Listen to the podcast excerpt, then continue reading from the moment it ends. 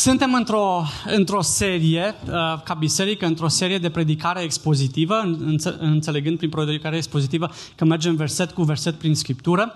Am început cartea Galateni și am văzut cum Dumnezeu eliberează. Am înțeles ce înseamnă Evanghelia, și am văzut că Evanghelia, atunci când o cunoști, când înțelegi ce a făcut Hristos pentru tine la Golgota, că a plătit păcatele, toate păcatele pentru tine, te eliberează, te eliberează de condamnare, te eliberează și de sub puterea păcatului și în final, în glorie, ne va elibera și de, și de sub prezența păcatului. Și astăzi continuăm studiul nostru prin Cartea Galateni și o să vedem cum ne poate elibera Evanghelia din religiozitate. Deci, bine, bine, dar nu religia te mântuie, nu religia te duce. Parcă am știut că trebuie să fii religios. Nu. Biblia spune nu religiozității. Da, credincioșiei. Da, credinței. Dar nu religiozității. Și o să vedem care e diferența între religiozitate și credința pe care o vrea Dumnezeu. Astăzi o să, o să citim un text mai lung, dar promit că o să, o să recuperăm printr-o predică mai scurtă. Ok? Haideți să citim din Galaten, capitolul 1, de la versetul 10. Încerc eu acum să-i conving pe oameni sau pe Dumnezeu? Sau încerc eu să plac oamenilor? Dacă aș mai încerca să plac oamenilor, n-aș fi un rob al lui Hristos. Vă fac cunoscut, fraților, că Evanghelia vestită de mine nu este de origine omenească, pentru că n-am primit-o, nici n-am învățat-o de la vreun om, ci prin descoperire din partea lui Isus Hristos. Căci ați auzit despre felul meu de viață din trecut în iudaism, cum persecutam peste măsură Biserica lui Dumnezeu și o distrugeam. Eram mai înaintat în iudaism decât mulți dintre cei de o vârstă cu mine, din neamul meu, având un mai mare zel pentru tradițiile strămoșești. Dar când Dumnezeu, care m-a pus deoparte încă din pântecul mamei mele și m-a chemat prin harul său, a găsit potrivit să-L descopere pe Fiul Său în mine, ca să-L vestesc pe, printre neamuri, nu am cerut imediat sfatul unui om, nici nu m-am suit la Ierusalim, la cei care au fost apostoli înaintea mea, ci m-am dus în Arabia, iar după aceea m-am reîntors în Damasc. Apoi, după trei ani, m-am suit la Ierusalim să-l vizitez pe Chifa și am rămas la el, la el 15 zile, dar n-am văzut pe niciun alt apostol în afară de Iacov, fratele Domnului. În cele ce vă scriu, iată, vă asigur înaintea lui Dumnezeu că nu mint. M-am dus apoi în regiunile Siriei și ale Ciliciei, dar le eram încă necunoscut la fața bisericilor din Iudeea, care sunt în Hristos. Ei doar auzeau spunându-se, cel care înainte ne persecuta, vestește acum credința pe care încerca să o distrugă și îl slăveau pe Dumnezeu datorită mie. Apoi, după 14 ani, m-am suit din nou la Ierusalim cu Barnabas, luându-l și pe Titus cu mine. M-am suit acolo în urma unei descoperiri și le-am arătat Evanghelia pe care o predic eu printre neamuri. Le-am arătat-o doar celor mai de seamă, ca nu cumva să, să alerg sau să fie alergat fără folos.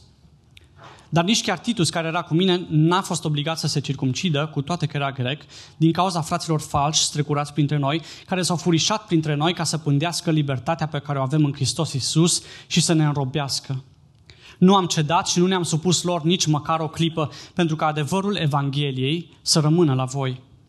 Cei ce erau priviți ca fiind ceva, orice ar fi fost ei, nu-mi pasă, Dumnezeu nu se uită la fața omului. Ei, cei ce erau priviți ca fiind ceva, nu mi-au adăugat nimic, ci din potrivă, când au văzut că mie mi s-a încredințat Evanghelia pentru cei necircumciși, așa cum lui Petru i s-a încredințat Evanghelia pentru cei circumciși, fiindcă cel ce a lucrat în Petru făcându-l apostol pentru cei, pentru cei circumciși, a lucrat de asemenea și în mine făcându-mă apostol pentru neamuri. Deci când Iacov, Chifa și Ioan, care erau priviți ca stâlpi, au cunoscut harul care mi-a fost dat, ne-au dat mie și lui Barnabas mâna dreaptă a părtășiei, ca noi să mergem la neamuri, iar ei la cei circumciși. Au cerut doar să ne aducem aminte de cei săraci, același lucru pe care de altfel eram dornic să-l fac. Amin. Haideți să ne rugăm. Doamne, rămânem în părtășie împreună cu Tine. Doamne, nu ne deconectăm la actul închinării și ce așteptăm din partea Ta e să ne vorbești, Doamne. Pe cum Duhul Tău cel Sfânt ne-a deschis inimile, Te rog să lași Duhul Tău cel Sfânt să pună sămânța adevărului, sămânța cuvântului Tău în inimile noastre și să faci Tu ca acel cuvânt al Tău să fie, să fie roditor, Doamne, să fie, să fie, Doamne, să, să fie ca o sabie cu două tăișuri care să ne despartă astăzi sufletul de Duh, Doamne, să ne pună față în față cu Evanghelia și să nu ne lase neschimbați atunci când plecăm de aici. Doamne, prin puterea Duhului Tău cel Sfânt așteptăm puterea cuvântului Tău adevărat și viu în numele Domnului Isus Hristos. Amin. Ați știut că putem fi înrobiți și de religie? Atunci când am zis înrobit de păcat, înrobit de, de, de tot felul de alte lucruri, de prejudecăți, de evanghelii false, de circumstanțele trecutului, v-ați gândit vreodată că am putea fi înrobiți de religie sau de religiozitate? Ca, ca să vedem ce înseamnă religiozitatea și ce înseamnă adevărata adevărată credință, trebuie să vedem ce face diferența între ele. Și diferența între ele și ceea ce ne aduce liberare e Evanghelia. Vă aduceți aminte că tot am repetat ce înseamnă Evanghelia? Ce, ce, ce este Evanghelia? Evanghelia este vestea bună a eliberării în Hristos. Vestea bună că Hristos ne-a eliberat cândva la Golgota de, de pedeapsa păcatului. Vestea bună, Evanghelia e aceea și astăzi, vestea bună că ne, ne eliberează de sub puterea păcatului să trăim liberi astăzi și vestea bună că Evanghelia, vestea bună că Dumnezeu ne va elibera și de sub prezența păcatului când vom fi în glorie împreună cu El. Acolo nu va mai fi păcat. Evanghelia, această veste bună, face diferența între un om credincios și un om religios. Textul de astăzi e un text foarte practic. Nu avem foarte multă teologie, nu avem foarte mult de dezbătut. E, e important să, să ne păstrăm atenția și să vedem verset cu verset ce ne învață, ce ne învață Dumnezeu dintr-o istorisire a lui Pavel. De foarte multe ori trecem prin narațiune. Partea aceasta de, de Galatenie e o parte de narațiune. Pavel povestește despre sine, ce, ce s-a întâmplat cu el. Și ne gândim, da, a fost în Cilicia, a fost în Arabia, a mai făcut, s-a mai întâlnit cu apostolii și cam atât și trecem mai departe, că partea următoare e mai interesantă. Aș vrea astăzi să descoperim împreună, verset cu verset, să vedem câtă valoare are cuvântul lui Dumnezeu și cum ne descoperă Dumnezeu chiar și în narațiune principii pe care fiecare dintre noi ar trebui să le trăim. Și primul, primul lucru pe care trebuie să-l înțelegem astăzi e că Dumnezeu nu dorește religiozitatea ta. Ascultă-mă bine. Dumnezeu nu dorește religiozitatea ta. Cum știu asta? Versetul 10 cu care am început spune, dacă aș mai încerca, asta înseamnă că Pavel nu mai încearcă, da? Dacă aș mai încerca, asta înseamnă că nu mai încearcă, dar a încercat să plac oamenilor. Și cum a plăcut el oamenilor? Fiind religios, spune mai departe în versetele 13 și 14, fii atent aici, spune că ți-ați auzit despre felul meu de viață, asta era plăcut oamenilor, dar nu mai fac asta acum, nu mai încerc să fiu plăcut oamenilor. Dar uite, când eram plăcut, când încercam să fiu plăcut oamenilor, uite ce religios eram. Ați auzit despre felul meu de viață din trecut în iudaism, da? Eram, uh, eram mai înaintat în iudaism decât mulți dintre cei de o vârstă cu mine. Eram din neamul meu, având un mai mare zel pentru tradițiile strămoșești. Eram cineva, eram plăcut oamenilor, doar că persecutam biserica. Vezi, în, în religiozitate ești înlănțuit. Ți se pare că faci lucrurile bine, ți se pare că le bifezi, ți se pare că ești cel mai tare din parcare, cel mai tare din neamul tău, cel mai tare din biserica ta, cel mai tare de oriunde vrei tu. Dar atunci când ești în religiozitate, când religia te înlănțuie, ești orb. Poți să fii oricât de deștept, oricât de școlit și chiar pasionat. Erau trei, trei caracteristici ale lui Pavel. Era și deștept, era și școlit și avea și pasiune. Nu era nimeni ca el cu zelul ăsta, zel, pasiune, da? Nu era nimeni în, în, în neamul lui chiar. Deșteptăciunea, studiile și pasiunea ta nu sunt măsura pentru ceea ce e plăcut lui Dumnezeu. S-ar putea să fie măsura pentru ceea ce e plăcut oamenilor, dar nu ceea ce e plăcut lui Dumnezeu. Pot fi măsura religiozității tale, dar nu neapărat a mulțumirii lui Dumnezeu. Asta nu înseamnă că Dumnezeu nu lucrează prin deșteptăciunea ta, prin școlirea ta, prin pasiunea ta. Dar atunci când ești eliberat, când le folosești în religiozitatea ta, Dumnezeu nu are nimic de a face cu tine. Poți să faci slujbe, poți să fii în iudaism, poți să fii unul dintre cei mai de seamă, Dumnezeu nu are nimic de a face cu tine. Dumnezeu nu dorește religiozitatea ta. câtă vreme starea ta dinăuntru nu e schimbată. Pavel, fii atent, Pavel făcea prăpăd. Își dădea votul pentru uciderea creștinilor. Dar era religios. Pa, era religios, era cel mai cel mai. Câți în jurul meu, câți în jurul tău mor în slujirea mea? Pe câți în jurul meu și pe câți în jurul tău îi ucidem prin slujirea noastră, în religiozitatea noastră, crezând că noi facem lucrarea lui Dumnezeu. Nu, nu ți se pare dubios că exact în ceea ce ții cu dinții în religiozitatea ta, tu păcătuiești flagrant? Exact în religiozitatea ta, tu păcătuiești flagrant. Asta e primul semn în care îți dai seama că tu nu slujești într-o relație cu Dumnezeu, tu slujești într-o religiozitate. Dar Dumnezeu nu dorește asta. Dumnezeu nu dorește asta. Știți de ce? Pentru că religiozitatea e mărșavă. Pentru că se aseamănă izbitor cu relația cu Dumnezeu. Dar se diferențiază prin felul în care îi tratezi pe cei din jurul tău. Diferența între a fi religios și a avea o relație cu Dumnezeu se vede în felul în care îi tratezi pe cei din jurul tău. Dacă slujirea mea, dacă slujirea ta se lasă cu victime colaterale, faci o treabă foarte bună în religiozitatea ta, dar nu are nimic de a face cu Dumnezeu. Seamănă așa de bine, poți să confunzi așa de bine, dar rezultatul îți spune unde ești. Într-o relație cu Dumnezeu sau într-o religiozitate a ta. Exact în slujirea ta, acolo poți să vezi asta. Când tu încalci criteriile care îți definesc slujirea. Păi Pavel, Pavel, el, apărător al legii, încalcă, încalcă legea. Flagrant. Eu, predicator al vostru, încalc ceea ce vă spun. Vi se pare normal? Nu-i normal. Nu-i normal. Dacă, dacă atunci când mă dau jos de pe platforma asta, fac exact pe invers de ce vă spun când sunt pe platformă, sunt un fals. S-ar prea putea să vă slujesc în religiozitatea mea, dar nu într-o relație a mea cu Dumnezeu. Și fiecare dintre noi suntem datori să vedem și să ne cercetăm unii pe alții, să ne judecăm unii pe alții. Atenție, judecata, nu avem ce judeca pe cei ce sunt în afară, pentru că ei sunt judecați de Hristos, sunt judecați de Dumnezeu, dar cei ce sunt înăuntru ar trebui să ne judecăm, ar trebui să nu să ne judecăm, să ne dăm sentință, ci ar trebui să ne verificăm, ar trebui să fim în, în relații de dare de socoteală unii cu alții. Băi, băiete, ai spus una și faci alta. Nu, nu trebuie să ne lăsăm unii pe alții în religiozitate. Trebuie să, să, să fim atenți la semnele clare ale, ale legalismului, ale religiozității. Dar asta trebuie să înțelegi Evanghelia.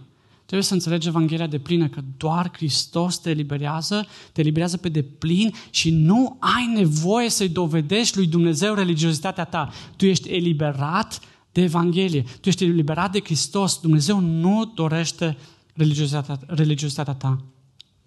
Nu te uita la alte biserici, ce se întâmplă în alte biserici, așa de ușor ni se duce privirea în altă, în altă parte. Nu te uita nici măcar la cel care stă lângă tine.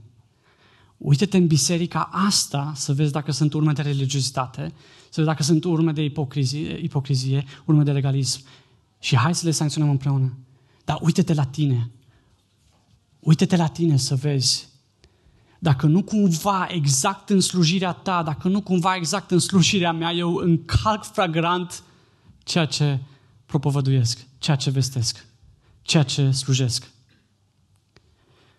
Dar, spune versetul 15, dar e o conjuncție adversativă după care urmează un contrast, urmează o contrazicere, o contradicție. Dar, fii atent, dar Dumnezeu, dar când Dumnezeu, dar a fost viața aceea, a fost în religiozitate, am făcut, am crezut că eu le, le fac pe toate, am crezut că eu pot să mulțumesc pe Dumnezeu, dar de fapt îi mulțumeam pe oameni. Știi, atunci când ești religios, ești plăcut oamenilor. Ești plăcut oamenilor. Dar nu ești plăcut lui Dumnezeu. Dar, când Evanghelia ți se, ți se descoperă, dar Dumnezeu în harul Lui te eliberează din lanțurile religiozității, se descopere pe sine prin Hristos, dorind relația ta. Dumnezeu dorește relația ta, fii atent, dar când Dumnezeu, care m-a pus deoparte și m-a chemat prin harul său, a găsit potrivit să-L descopere pe Fiul Său, ca să-L vestesc printre neamuri, spune versetul 16. Când Dumnezeu s-a descoperit. Știți cum sună asta? Uite, în religie, în religiozitate, noi suntem înlănțuiți și ni se spune asta facem, asta facem pentru mântuirea noastră, fără asta, fără asta și tot o dai în bară. Și se vede asta, prin am spus, în felul în care îi tratezi pe ceilalți. Dar, dar când Dumnezeu se atinge de tine, dar când ai înțeles Evanghelia, lanțurile acestea, scap de ele. Sună bine, așa Eliberare. Dar, mă bucur că v-am trezit pe unii dintre voi, da? Dar, dar, Evanghelia, vestea bună a iertării în Hristos ne eliberează și nu trebuie să dovedim nimănui, nu trebuie să fim plăcuți oamenilor, trebuie să căutăm să fim plăcuți lui Dumnezeu. Pavel spune, dar când Dumnezeu mi s-a descoperit. Vă aduceți aminte pe drumul Damascului cum s-a descoperit Hristos? Care a fost începutul? Care a fost întâlnirea lui Pavel cu, cu, cu Hristos? Ce s-a întâmplat atunci când i s-a arătat Hristos lui Pavel? Care a fost începutul? Poftim? Căzut la pământ, spaimă, smerire, orb, dintr-o dată, el cel mai tare din parcare, cel mai școlit, cel mai bun, cel mai fain, cel mai... Toată lumea se temea de el și ajunge să fie un orb, îl duce cineva de mână. Îți înțelegi smerenia? Înțelegi că întâlnirea cu Hristos, ori de unde ai fi, ori de unde ai veni, întâlnirea cu Hristos nu te lasă neschimbat te duce într-o stare de smerenie. Descoperirea lui Hristos e, e începutul unei relații cu Hristos. Nu, nu ajunge că te-ai întâlnit odată, te-ai înspăimântat odată, ce bun e Domnul, ai ridicat o mână la o evangelizare, ai ieșit odată în față și acolo se termina tot. Nu! Asta e doar începutul. Descoperirea lui Hristos e relație cu Hristos. Și o să vedem pe Pavel ce frumos ne, ne arată în narațiunea lui, în povestea lui, ce înseamnă relație cu Hristos? Dacă te-ai oprit cândva la l-am descoperit pe Hristos și apoi ți-ai trăit viața mai departe, azi ai ai posibilitatea să auzi Evanghelia de plină în care nu doar că te-ai întâlnit odată cu Hristos, ci Evanghelia lucrează mai departe și transformă viața ta într-o relație continuă cu Hristos, te eliberează de sub puterea păcatului și te duce în glorie acolo unde nu mai va mai fi păcat în prezența lui Dumnezeu. Dar azi cât ești aici, uite ce înseamnă o relație cu Hristos pe care ți-o oferă Dumnezeu. Are câteva caracteristici pe care vă îndemn, e foarte practic cuvântul lui Dumnezeu de astăzi, vă îndemn și mă îndemn pe mine și Dumnezeu m-a cercetat să mă uit unde sunt eu în relația mea cu Hristos. Vă îndemn pe fiecare să vă cercetați. Fii atent, descoperirea lui Hristos e relația cu Hristos. O relație cu Hristos nu mai caută aprobarea oamenilor. Ești liber. Nu mai trebuie să dovedești oamenilor. Nu mai caută aprobarea oamenilor. Versetul 16 și 17 spune Pavel aici, dar nici măcar nu m-am mai sărit la Ierusalim. Nici, nici pe apostol nu i-am întrebat. Nici măcar pe preot nu l-am întrebat. Nici măcar pe pastor nu l-am, l-am, nu l-am mai întrebat. Am, am, l-am găsit pe Hristos, înțelegi? L-am găsit pe Hristos. Nu m-a mai interesat de nimeni. L-am găsit pe Hristos. Nu mai întreb pe nimeni. Relația cu Hristos cu asta, cu asta începe. Nu mai caut aprobarea oamenilor. Nu mai întreb nici pe soacră, nici pe mama, nici pe vecina, nici pe colega dacă mă lasă să mă duc, nu mă lasă să mă duc la biserică. Nu, l-am găsit pe Hristos. Religi- religiozitatea oamenilor caută aprobarea celorlalți. Relația cu Hristos nu mai caută. Sunt liber, l-am găsit pe Hristos. Relația cu Hristos, apoi versetele 17 și 18 spune Pavel, apoi m-am dus în Arabia, după aceea m-am întors în Damasc și apoi după trei ani m-am suit abia la Ierusalim. Descoperirea lui Hristos, relația cu Hristos caută părtășia lui Hristos. De unde știu asta? Pavel s-a dus în Arabia și nu ne spune nimic cuvântul lui Dumnezeu, decât să s-a dus în Arabia. Știți de unde știu? Toate călătoriile lui Pavel sunt documentate în Noul Testament. Toate sunt scrise, fie în faptele apostolilor, fie prin scrisorile lui. Nu știm nimic de Arabia. Trei ani de zile nu știm ce a făcut Pavel. Putem deduce ce a făcut Pavel. Știți câți ani au stat ucenicii în prezența Domnului Isus Hristos de când au fost aleși și până Domnul Isus Hristos a fost răstinit? Cam trei. Cât a stat Pavel în Arabia? Spune cuvântul lui Dumnezeu. Trei. Vedeți ce, ce asemănare? Pavel a căutat relația cu Hristos, împărtășia cu Hristos. N-a făcut altceva. Sunt sigur că nu s-a dus la pescuit în Arabia. Dar nici nu s-a băgat din start în, în lucrare. A stat trei ani, nu știm nimic despre el. A căutat relația cu Hristos, a căutat părtășia cu Hristos. Până acolo încât Pavel a putut să zică, Hristos în mine. Hristos în mine. Îl cunosc pe Hristos, am fost eliberat de religiozitate, am fost eliberat de iudaism, am fost eliberat de tot felul de, de alte lucruri pe care le făceam. Nu mai caut aprobarea oamenilor, l-am găsit pe Hristos, caut părtășia cu Hristos. Și apoi, fii mai, mai, mai, mai departe, în versetul 21 spune, M-am dus apoi în regiunile Siriei și ale Ciliciei, dar le eram încă necunoscut la fața bisericilor din Iudeea. Caută părtășia bisericii. Când ești în relația cu Hristos, nu m-am, l-am cunoscut pe Hristos și sunt uh, singur, uh, haiduc, mă duc dintr-o biserică în alta, nu mă știe nimeni, nu mă trage nimeni la socoteală, nu. Uh, mă duc în pot, mai ascult un online, mai ascult un podcast, mai... E ok, mă descurc. Nu. O relație autentică cu Hristos, nu religiozitate. Religiozitate te îmbracă bine, te duce bine, te pune bine. Nu, o relație cu Hristos va căuta părtășia bisericii oriunde s-ar afla. Asta e următorul pas care îl face Pavel îl găsește pe Hristos, caută părtășia cu Hristos, caută părtășia cu bisericii. Și următorul pas, după ce ai, după ce ai găsit biserica, versetul 23, Pavel spune mai departe, m-am dus apoi uh, în, în Siria, Cilicia, eram necunoscut bisericilor din Iudea și fii versetul 23 spune, dar ei doar auzeau spunându-se, cel care înainte ne persecuta vestește acum credința pe care încerca să o distrugă. Ce face Pavel? Care e următorul pas în relația ta cu Hristos? Să vestești Evanghelia. Mie mi rușine. Eu nu pot să spun la nimeni. Nu pot. Am, am un blocaj. Știi de ce? N-ai ajuns încă aici, la relația cu Hristos. Unii dintre noi suntem aici, la cruce. Și ne-am mulțumit și zici, mă deranjează la maxim vorba aia, abia să ajung în cer și să simt răceala clanței în spatele meu, să închide ușa în spatele meu, atât, măcar să ajung în cer. Dar nu, asta e viața de plină în Hristos, fraților. Viața de plină în Hristos, l-am cunoscut pe Hristos și mă fac parte cu El, în relația cu El. E ca și cum ar zice, iubita, m-am căsătorit cu tine acum 16 ani și atât, avem un certificat și atât. Fiecare cu jobul lui și fiecare cu treaba lui și ne mai întâlnim că ne cheamă la ședința cu părinții. Relația cu Hristos nu e asta. Relația cu Hristos nu e asta. Relația cu Hristos înseamnă eliberat, Evanghelia, eliberat și Evanghelia continuă să mă elibereze, să caut părtășia cu Hristos, caut părtășia cu biserica, vestesc Evanghelia și următorul, aduc glorie lui Dumnezeu prin viața mea, prin schimbarea mea, prin viața mea transformată. Versetul 24 spune, și slăveau pe Dumnezeu datorită mie, dator, datorită vieții schimbate ai ajuns în relația ta cu Hristos acolo unde viața ta să fie atât de transformată încât oamenii, te, oamenii din jurul tău să spună slavă lui Dumnezeu, uite un om al lui Dumnezeu, uite ce schimbare a făcut Dumnezeu în omul ăsta, uite ce schimbare a făcut Dumnezeu în tânărul ăsta. Ai ajuns acolo încât oamenii din jurul tău să vadă schimbarea și să aducă glorie lui Dumnezeu? Și când ai ajuns acolo, dacă ai ajuns acolo, toate celelalte se manifestă. Nu am ajuns aici unde trăiesc ca un zeu, trăiesc în sfințenie, dar las că acum aia, ceilalți care sunt pe scară o să vestească Evanghelia. Eu nu mai vestesc, eu am ajuns la... Nu. Toate, toate se întâmplă în același timp.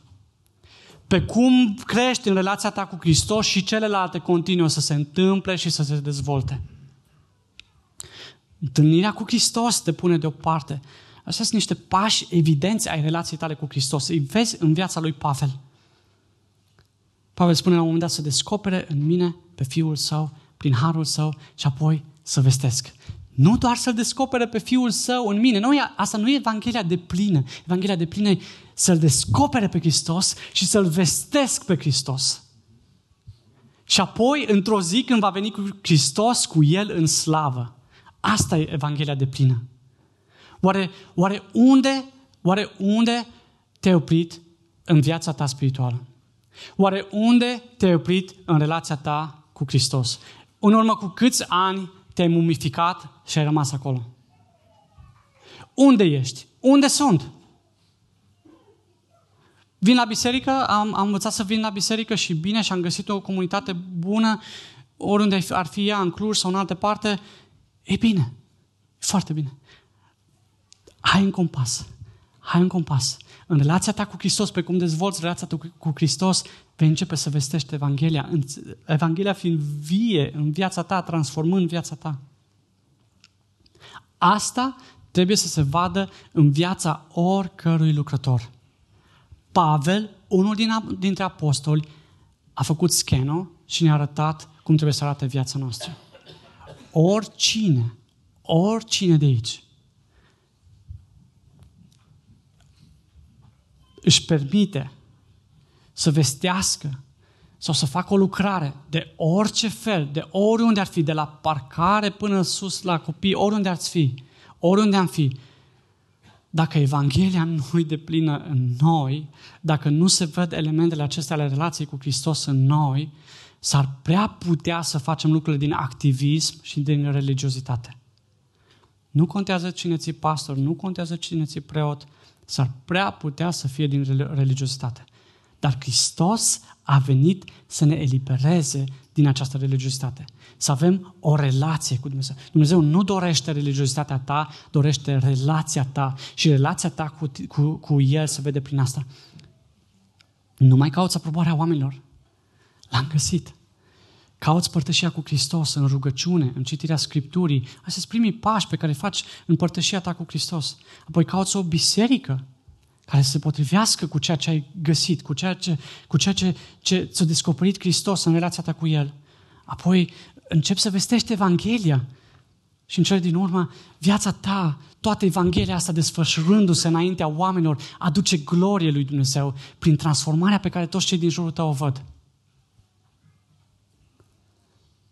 Odată eliberat din lanțurile religiozității, am ajuns aici da, și am zis, gata, suntem liberi. Nu crede că e doar despre tine sau doar despre mine. Nu. Nu se termină nici măcar aici. Fii atent. Pavel continuă și spune așa. Următorul, următoarea parte din pasajul citit, Pavel ne spune, ok, bun, asta face Evanghelia, am ajuns până aici unde cei care au auzit despre mine dedeau slavă lui Dumnezeu, dar uită adevăr, iată ce responsabilități aduce în pachet descoperirea adevărului Evangheliei. Nu-i doar despre tine, am zis, nu-i doar să închidă ușa în spatele tău, nu-i doar tu să fii mântuit. Odată mântuit în relația cu Hristos, avem niște responsabilități. Asta e realitatea. N-ai venit să stai. N-ai venit să stai. În trupul lui Hristos nu este mădular decât dacă ești paralizat decât dacă ești mumificat, pentru că n-ai făcut ceva de multă vreme. Dar adevărul Evangheliei vine cu responsabilități și adevărul Evangheliei te responsabilizează la câteva lucruri și Pavel ni le, ni le desfășoară mai departe povestind despre sine. Capitolul 2, versetul 1 spune Apoi, după 14 ani, m-am suit din nou la Ierusalim cu Barnabas, luându-l și pe Titus cu mine. Adevărul Evangheliei te responsabilizează să lucrezi în echipă. Pavel a lucrat tot timpul în echipă. Și uite ce echipă de All-Stars, da? Barnabas, el i-a făcut intrarea lui Pavel, hai, bă, nu vă fie frică, că l-am testat, e cu mine, hai, și hai, Păvăluț, cu mine. Da? Până Pavel ajunge să fie cineva. Barnabas îi oferă numele, Barnabas îi oferă cuvântul lui. Barnabas înainte de Pavel. Și vine și Titus din urmă. Titus, care e copilul spiritual al lui, al lui Pavel, unul mai bun, unul mai slab. Asta e echipa. Dacă, dacă ești cel mai tare din parcare, dacă ești cel mai tare din echipa ta, dacă ești cel mai tare din încăperea în care ești, zice o vorbă, s-ar prea putea să nu fii în încăperea potrivită. Da?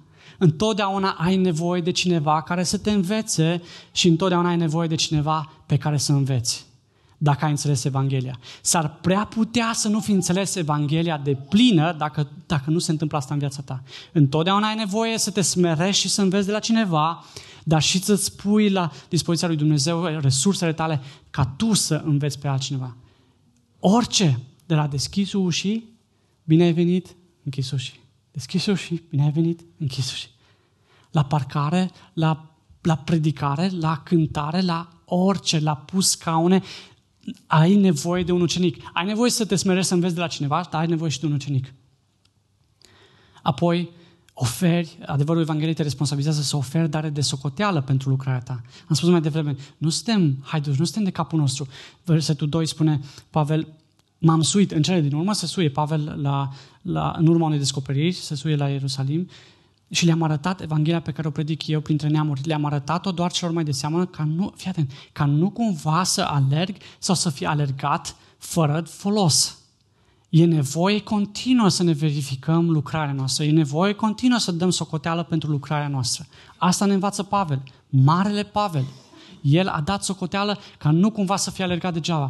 Oricine ești, oricine sunt, fiecare dintre noi avem nevoie să dăm dar de socoteală constantă. Apoi, adevărul Evangheliei te responsabilizează să fii alert la pericole. Asta nu e doar slujba păstorului, nu e doar slujba ușierului să aibă grijă cine intră și cine iasă. E responsabilitatea fiecărui credincios să fie alert la pericole, chiar dinăuntru bisericii.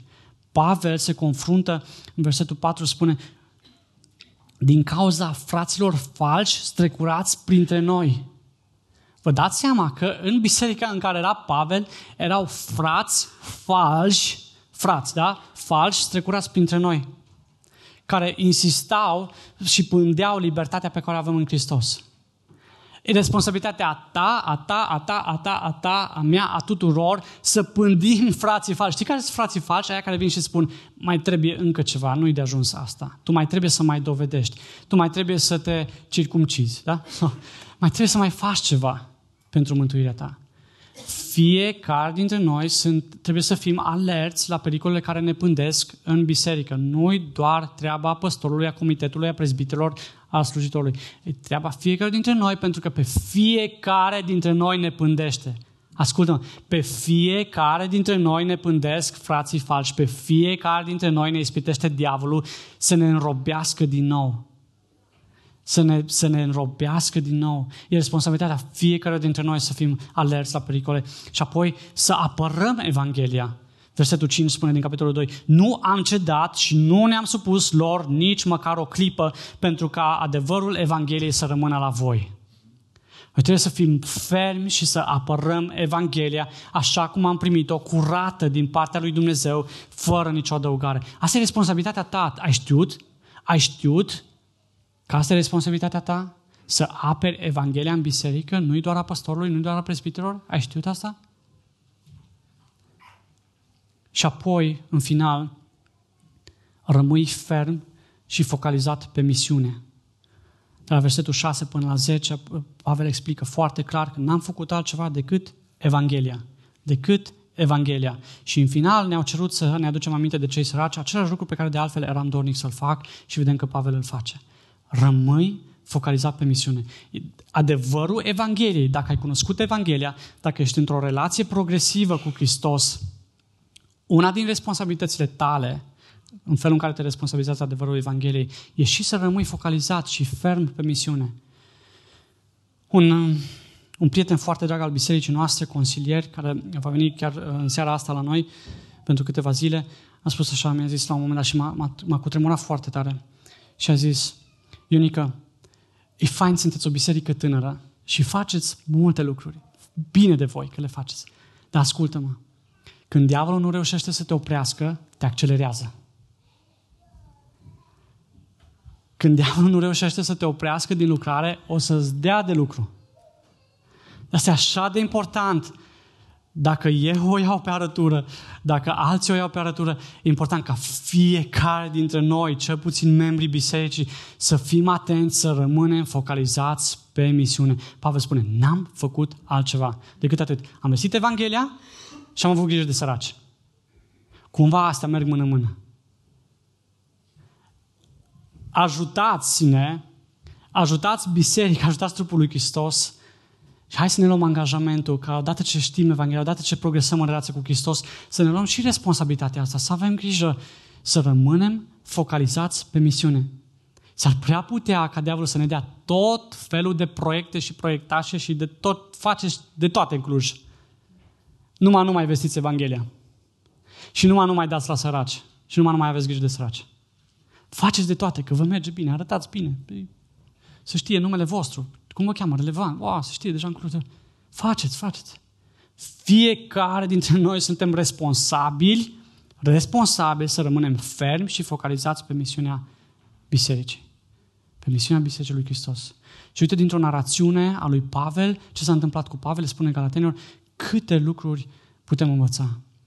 Înțelegem oare de ce e importantă Evanghelia, să o înțelegi Evanghelia de plină? Pentru că dacă o înțelegi doar aici, am, am fost mântuit și am rămas acolo la cruce, nimic din asta nu se mai întâmplă. Tu nu-ți împlinești mandatul tău de ucenic al lui Hristos. Tu în relație cu Hristos, nu într-o religiozitate. Ok, bucuros că am ajuns în cer, spuneți-mi o listă, la voi la pocăiți, ce se poate face, ce nu se poate face. Nu, aia o să fac, aia nu o să fac. Nu, nu vrea Dumnezeu asta de la tine. Dumnezeu vrea o relație zilnică cu tine. Vrea să crești în cunoștința Lui. Vrea să crești în, până acolo încât viața ta să aducă glorie Lui. Și crescând într-o progresie foarte clară celor din jurul tău, să te responsabilizezi. Evanghelia nu doar te liberează, dar te și responsabilizează. Te responsabilizează să lucrezi în echipă, te responsabilizează să oferi socoteală pentru lucrarea ta în sânul bisericii, te responsabilizează să fii alert la pericole, chiar dinăuntru bisericii. Frații falși care sunt printre.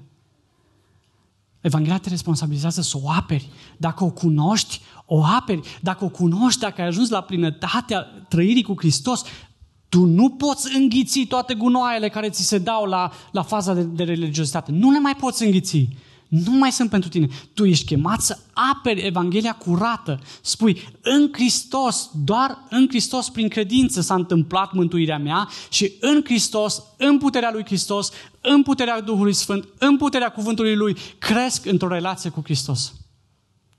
Și apoi rămâi ferm și focalizat pe misiune ca și Pavel. Și când ești ferm și focalizat pe misiune, o să poți să fii în stare, ca și Pavel, să-i spui unui Petru, ipocritule. Ipocritule. O să vedem în data viitoare. Nu i-a spus chiar așa, da? dar asta a fost. Mâncat cu neamurile, chefuit, o jucat, că neamurile și dansau, știți, da? Și când au venit cei de la Ierusalim, din nou, noi nu, noi, ne, noi facem cruce, noi suntem cu voi, noi, e cineva de circumcis, dați că facem treaba. Asta a făcut Petru. Ori care dintre noi suntem în pericolul ăsta. Ori care dintre noi suntem în pericol de a fi înlănțuiți din nou de religiozitate dacă nu veghem unii asupra altora. Dar n-ai cum să veghezi unul asupra altuia dacă nu cunoști Evanghelia de plină, dacă nu tu însuți, tu însăți, să fii deja într-o relație continuă cu Hristos. Abia când ești într-o relație continuă cu Hristos, poți să te uiți în urmă și să evaluezi. Când ești aici, N-ai ce să faci, n-ai ce evalua. Te faci cu mâna la cei care pleacă. Și zici, ce fain sunteți voi, ce sfinți sunteți voi. Nu, și tu ești chemat. Și tu ești chemat. Ce-ar fi să-ți iei un Titus? Ce-ar fi să ne luăm fiecare dintre noi un Titus? Pe, pe, pe, în relația asta cu Hristos să ne luăm angajamentul. Eu vreau să iau pe cineva de mână. Nu o gașcă întreabă, întreagă, nu o biserică, nu o să poți. Ia-ți un om cu tine și du în relația cu Hristos până acolo încât și, până la momentul în care și viața lui va aduce glorie prin trăirea lui. Facem asta. Și împreună să ne responsabilizăm cu toții ca fiind liberi să trăim liberi cu adevărat. Lanțurile s-au rupt. Oameni buni, lanțurile s-au rupt. Lanțul, Evanghelia a rupt lanțurile și astăzi Evanghelia a rupt și lanțurile religiozității. Nu e nevoie, Dumnezeu nu dorește religiozitatea ta, Dumnezeu dorește relația ta. Și Pavel ne-a arătat foarte clar ce înseamnă relația cu Hristos, o relație progresivă cu Hristos. Haideți să ne rugăm. Doamne, Tată, îți mulțumim așa de mult că în Hristos Tu ne-ai dat eliberare. Domnule, îți mulțumim că chiar și doar dintr-o povestire a vieții lui Pavel am putut să vedem cum ne responsabilizează Evanghelia, ce ar trebui să facem, cum ar trebui să creștem, care semnele creșterii noastre în relație cu Hristos. Doamne, te rog în numele Domnului Isus Hristos, în contul Domnului Isus Hristos, pentru meritele Domnului Isus Hristos, Tată, lasă Duhul Tău cel Sfânt să ne cerceteze pe fiecare în parte. Doamne, dacă suntem doar acolo unde am primit, poate nici n-am primit Evanghelia, Doamne, astăzi Lasă Evanghelia ta să fie primită de sufletele care încă nu te cunosc. Și apoi, Doamne, te rog, continuă să crești tu acele suflete în relație cu Hristos, cu Fiul tău. Descoperă-L pe Hristos tot mai mult în viețile noastre. Și, Doamne, lasă-ne să trăim într-o stare a lanțurilor rupte, Doamne, să nu ne mai înrobească nimeni, să nu ne mai înrobească nimic, Doamne. Fă-ne așa de clară Evanghelia încât nimeni și nimic să nu ne mai înrobească și să înțelegem că toate lanțurile s-au rupt rupt pentru că Tu ai avut har pentru noi. Doamne, Tu ai avut har pentru noi și de asta îți dăm Ție toată slava, îți dăm Ție toată închinarea. Tu mergi toată închinarea noastră, Doamne, pentru că Tu ai rupt lanțurile noastre. Slăvit să fie numele Tău, Tată Bun, în numele Domnului Isus Hristos. Amin. Amin.